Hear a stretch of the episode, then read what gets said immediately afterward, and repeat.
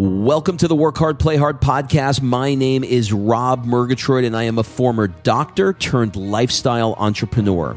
Each week, I interview some of the best minds on the planet on the science of achievement and the art of fulfillment. Today's episode is a mini-sode that we call Fri-Date with the Wife. In these mini-sodes, my wife Kim and I deconstruct the strategies that we've developed over the last decade to not only grow personally, but to turn our struggles into lessons and create fulfillment in all areas of our lives. Excuses are over. It's time to live. Let's dig into today's topic. All right, before we jump into this episode, I want to invite you to be considered for my Work Hard, Play Hard Mastermind by completing an application at workhardplayhardmastermind.com. So, this mastermind is not like any mastermind you may have been to or heard of, I promise you. This mastermind is for six to seven figure entrepreneurs that are working too damn much and aren't taking the time to have amazing experiences around the world with an incredible tribe of people. So every hundred days or so, I drop you into new experiences that are specifically designed to elevate your thinking, to give you new ideas. Look, you get your best ideas not staring at a computer. And actually, this is the way high level people really collaborate with each other. They do it over a glass of champagne, watching the sunset in the south of France. So if you are ready to do some fun stuff around the world and really, really want to level up your tribe in one shot, fill out an application at workhardplayhardmastermind.com. We'll jump on a call and we'll see if it's a good fit. All right, let's jump into today's episode. Kimberly, Oregon Trail, Murgatroyd. How the hell are you this morning? Do you remember that? Did you play that or were you too are you too old to have played Oregon Trail? Listen, I think I was on the uh, the chuck wagon that went to Oregon. I'm I'm so old. So I want to talk about the area of resistance and what I have been observing around it. In the past, what I've done is I said, okay, look, here's the goal that I want, and I put a picture of it, put it on the vision board, and if it's a maybe an economic goal, I might break it up, or even any kind of goal, I'll break it up into uh, milestones, and then you know sort of anchor myself to the milestone, wrestle it to the ground, and make it happen. And I completely ignored the area of resistance. So, what is this resistance that this one is continually talking about? The resistance is what is the thing? Like, if I said to you, you know, you have a goal of walking over to the table and picking up a glass of water. Well, you look at the next table, you see a glass of water, and you're like, yeah, I have no resistance. I'll just walk over and pick up that water. That's like zero resistance, right? You have, there's no part of you that doesn't think you can do it. There's no part of you that has a block around it. There's nothing. But within every goal, particularly bigger ones, very often there are areas of resistance that you don't even realize are there. So now what I've been doing is I've been looking at and thinking about what's the goal that I'm working on. So I'll, you know, in the morning when I do my visualization, I'll, I'll think about the goal. But now I'm doing an extra step. And the extra step is if I did have resistance, because it's easy for you to go, no, I don't have any resistance. If I did have resistance, where would it be? So, what did you just say? You said, if I had resistance, where would the resistance be? So, you're looking, you're like an explorer looking in the nooks and crannies of your goal to find the underlying resistance somewhere. And you may not think you have resistance until you until you figure it out. Can I give an example? Yeah, sure. So the example of like, here's my resistance. You want a bigger house, right? You want a bigger house, an ocean view. Not necessarily bigger. It's more ocean view that I'm after. It, okay. It, I, I, would like it bigger, but that's not the driver. I don't want to. I don't want a two by four. Yeah. That's facing the ocean. Yeah. So I want a nice house, but but bigger is not necessary. Yeah. Because I had a big one and it was a pain in the ass. Well, that's my resistance to it because when I think about some of these, you know, here they're like they're very narrow, but they go very high, right? That's what she said. Three. Uh huh. Yeah, there you go. That was good. Thank you. Um, like three story big house with like all these things. I think about the upkeep of it, and like my resistance is the upkeep, the property tax, the the guy that comes to do the lawn, the the what happens when the shit breaks. Like all of those things are resistance that I hold and so for me to manifest a house, I have to handle all of that resistance, even though it's not massive resistance. It's underlying, because I would like that house too. But I do have in the back of my head all of these weird little things that I don't like necessarily want. Mm-hmm. Do you know what I mean? And I have to handle them if I were to manifest this house. Yeah, so a good a good way of handling the resistance would be we have so much money coming in that we have people that could handle all of those things. So it's, you know, it's not an issue if you need to automate a gardener handling your garden that you don't want to do or landscaping, let's say. Um, but money is coming in where you just talk to the guy and you say, Hey, look, you know, once every week, once every two weeks, I want you to come in and handle it. Then all of that goes away if you have enough cash where you don't have to think about it. It's a non-issue. But if you don't have enough cash, then the conversation is, do I well, really? then the resistance is the money. Then the resistance then is the money. Then it's going to be so expensive to upkeep this entire house. So the point of this is to look for all of the underlying resistance and find a way to handle it. Okay. Now, another way that you can consider doing this is by going general. So I'll give you an example one of the one of the examples that we've used over and over again is how can we get ourselves to California? Well, there was a lot of issues. It's never going to happen. I can't sell my practice. There's just been a million different pieces of resistance that were there, right? But somehow I was able, we were able to speak in general terms around it. So the example there is whenever I saw California on the television or whenever I visited California, I got in my head what it would feel like living there, you know, with blue skies and no humidity and surfing and great weather all year round and, you know, um, healthy, sort of a healthy, you know, food environment, etc. So getting into that there was no resistance at all. I was lost in what it feels like to live in California.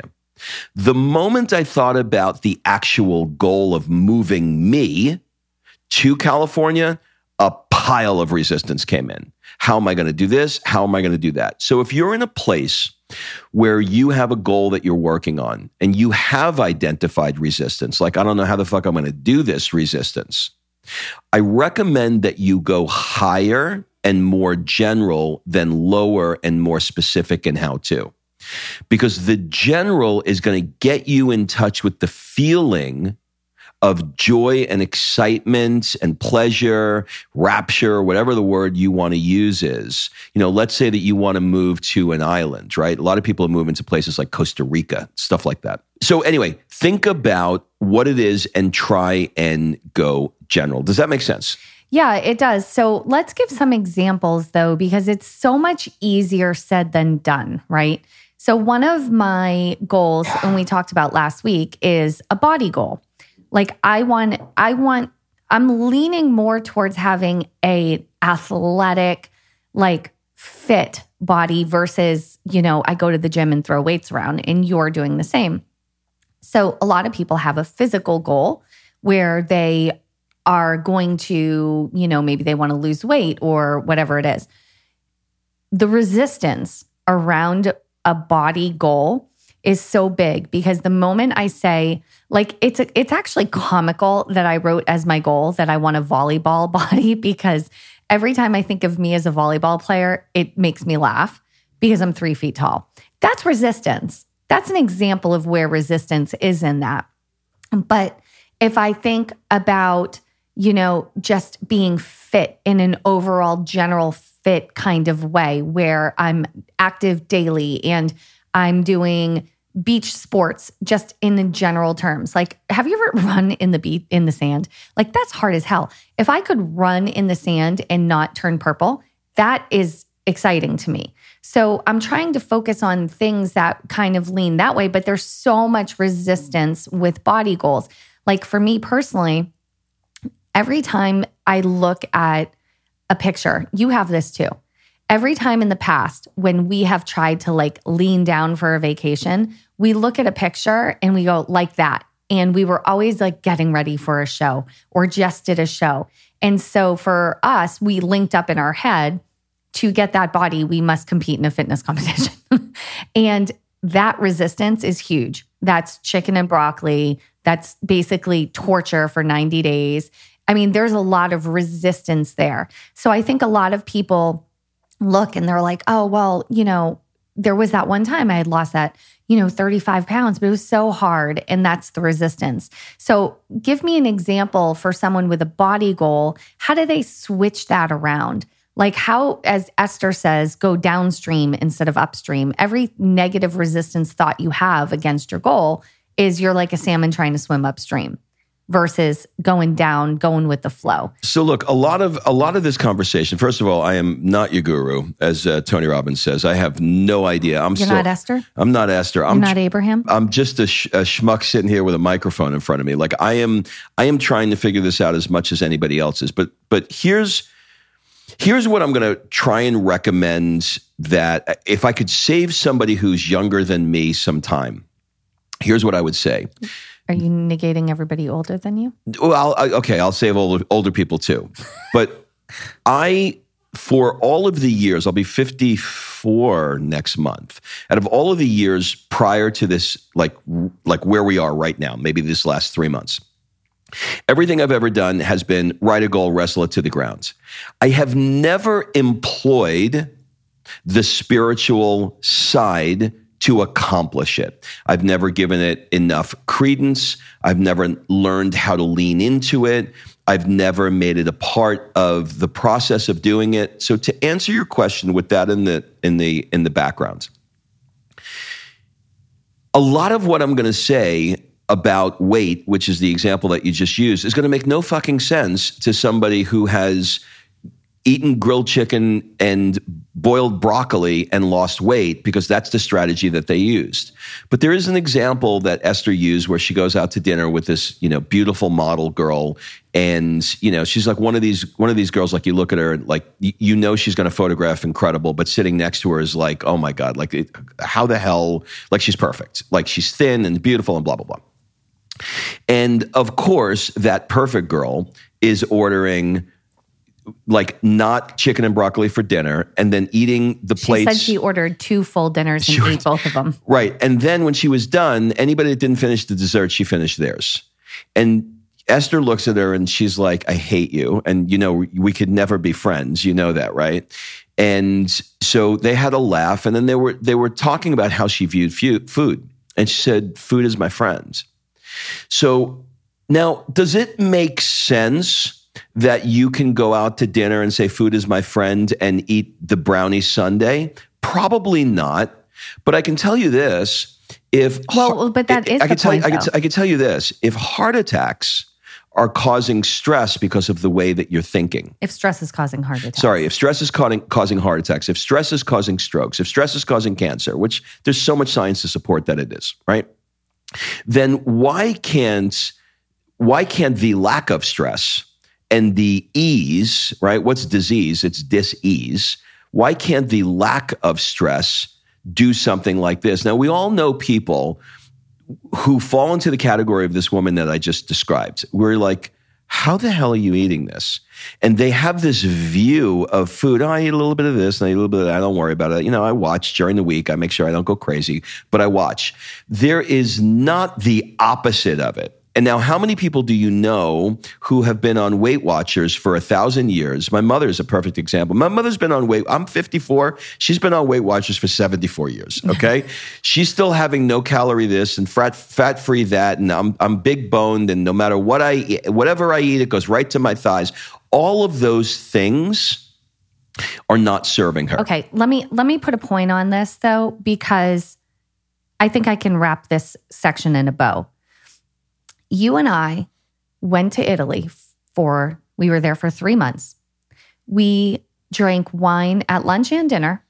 We ate pasta every day. We ate pizza every other day.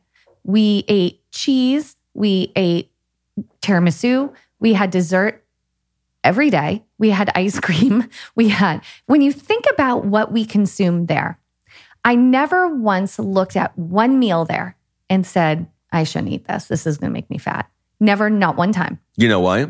because I was in love. Well, I'll tell you, it's in Food love, but I'll- my friend. But I'll tell you more than that. The, the, the, this is an interesting conversation. We never talked about this before. Look, we're all influenced by our environments. So everybody around us is doing the exact same thing with joy. Yes. It's not like here in America where we're, you know, driving the minivan through McDonald's and we're on the phone and we're shoving french fries and bacon cheeseburgers in our face so that we can just get some some kind of quote unquote fuel in our body and then move on to the next project. There there's a romance. Yes. There's the let me tell you about this wine, let me tell you about this cheese and every piece of cheese is explained and we're going to use this honey but not that honey with this cheese and those nuts and then oh and today's pizza let me tell you we only the reason why we're doing this one today is because this the, these Roma tomatoes. They're in season. So we're going to do it today. So there's a, a, a there's a oh my god I, I want to try this. This is incredible. This is this looks so good. Wow. And, we- and you got this on the farm and from yesterday.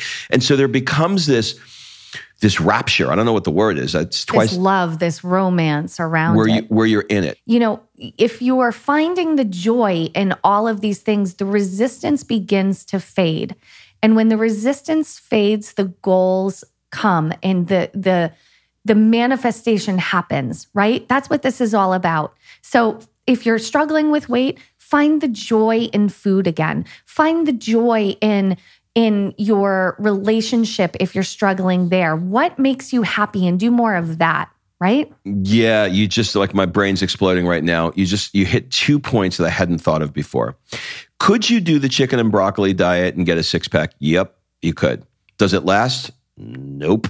I got a thousand friends that I'm going to tell you either are continually doing the chicken and broccoli thing and are miserable. Trying to go out to dinner with them sucks. And depriving, which And by the way is resistance. And so eventually, eventually you give up. Now, here's the other part.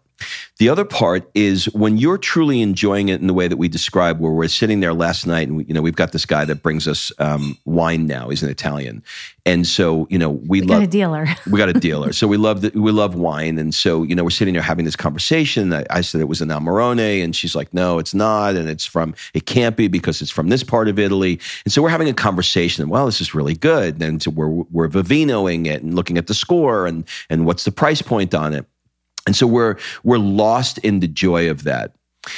When you are in joy of something at that level, your desire to open up a Snickers bar is so gonna happen. far because there's no joy. Hallelujah. But let me tell you, when I was eating the chicken and the broccoli You- and, all you and wanted was- torturing myself, I would be like, You remember the cookie? I'd, I'd have to go get the cookie like once a week because I couldn't function. I was like, like it was torture, right? So finding Did the that joy. did that click for you? Yes, finding the joy in the food, finding the joy in all of it. So here's the thing when you're finding joy, I'm going to use food because I know that that's a big one. It, it's it's a big one for everybody. I feel like when you're finding the joy in food, Papa John's is not bringing you joy. There's no one that's going. I, I mean, you might like it and it might be good, but it's not a Neapolitan pizza with um, San Marzano tomatoes or whatever. She's just it is. affecting your Like- phys- your physiology, like- ra- raising your right. blood blood sugar. And so what she's saying is not that you can just go out and eat all the shit food in the world because you're not actually finding joy in eating it. Find joy in the things that you love to eat and you will turn and go downstream. You will be in the flow of food. Do you know what I love right now? I love that I have two loaves of sourdough that I'm that I've been prepping for for 3 days and I do it every weekend and there's so much love and joy in that bread that I'm not eating the bread going I shouldn't be eating it it's a carb like there's so much love and joy in that bread like that is what you're looking for. Find the joy in where you are. It will turn you downstream. And I'm not craving bread because I'm not depriving myself of bread. I'm not craving the shit Snickers bar. Be- Do you know what I mean? Like when you find that and you go downstream with it, you're going to snowball that into more joy for different things. And same in your relationship. If you if you're struggling, I know a lot of people are struggling in relationships right now because you've been locked up for 4 months together. Find something of joy with the person. Let that focus turn you downstream and go with the flow and let the rest of the resistance fade. So many people are trying to struggle or not trying to struggle are struggling in relationships because they're trying to control everything. They're con- trying to control this and control that. Just find the joy and go with the flow. So, um, another area that is a difficult one for resistance is around money. And the principle is pretty similar uh, from where I'm standing. If, you know, how many times when. Currently sitting. Yeah. Well, how many times when you're you're in a place where you don't have a lot of Mm. cash and all you want to do is just go out and buy more shit, right? Well, what are you doing when you do that? What you're doing is you're trying to feel more joy. You're trying to feel more excitement. You're trying to feel more pleasure.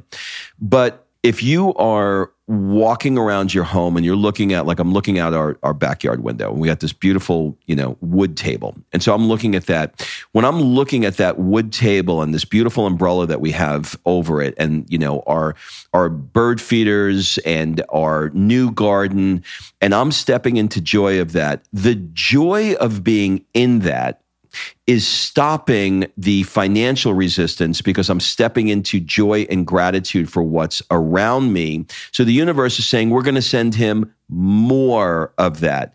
As opposed to me looking at it and going, well, that's just an IKEA table, and that umbrella we we bought it locally. It was I think it was like one hundred and twenty dollars, and that or stressing over it and going, I shouldn't have bought that. or, or, or the opposite. But whatever it is, whichever way you go, it's the lack of joy.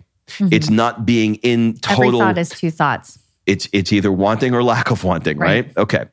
So those two areas, your body and your finances, are going to be the ones that have the biggest challenge because your body is with you 24 7. Every time you take it to a restaurant, it's going to be there. Every time you look in the mirror, you're going to see it.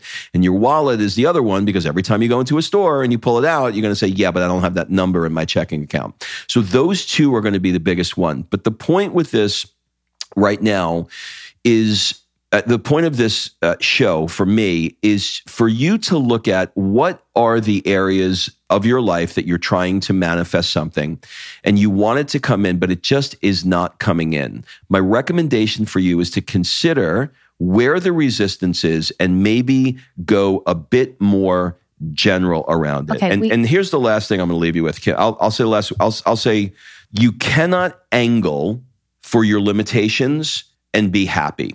So, whatever it is that you are trying to accomplish, if you're looking at it and going like, yeah, but I'm not skilled enough in this. Yeah, but I don't know how to do it. Those are your limitations. You can't angle and argue for those limitations and still be happy. Okay. So we have Sophia here, and I want to take everything we just talked about and I want to show you how not only you can apply this in your life, but you can help and teach your children these same skills. So, Sophia, say hi. Hi. Okay. So, here's what I want to talk about today. If you want to do something, if you want to do something specific, how like swimming? Okay. So, we were in the pool in Mexico. Yeah, And you- love swimming. You love swimming and you wanted to swim without floaties, right? Well, I did that already. Right. But how did you do it? What was the first thing you did? Um, I put in my vortex, and um, I what is it called? What did you do? Visualize. I yeah. You closed your eyes and you visualized. What did you visualize? Um, I visualized me um swimming without floaties. So if you're ever scared and you need floaties, but just say I'll turn around and you can take your floaties off and visualize it. Okay, so you closed your eyes, you visualized yourself swimming without floaties, and you can you explain putting it in your vortex? What did you put in your vortex? I put in my vortex swimming without floaties. Okay, and what is your vortex? My vortex is blue squares that like a computer that you just like make that you um just think of something and then it just wipes in one of the squares and when it comes it just wipes it away. Okay, so for everybody listening that doesn't know what a vortex is, Esther refers to putting things into your vortex. And when you put things into your vortex, that is where you're manifesting. So you're thinking, I want a million dollars. I want to swim without floaties. I want all the toys in the world, whatever it is. you're putting that into your vortex and you're manifesting it, right? Okay, last question is what does Esther say at night when we listen to her every Everything's always working out for me. All right, Sophia says, see you next week, everybody. Have a good week. See you next week, everybody. Have a great week. Oh. Bye. My birthday's in a couple of weeks. All right, thanks for listening. If you love this episode and you know someone that needs some help in either stepping up their work hard game or their play hard game, it would mean the world to me if you shared this podcast with them to help me get this movement out there. So if you like what you heard, head on over to iTunes, take 30 seconds, and leave me a five star review, and I will be forever grateful. So until the next episode, excuses are over. It's time to live.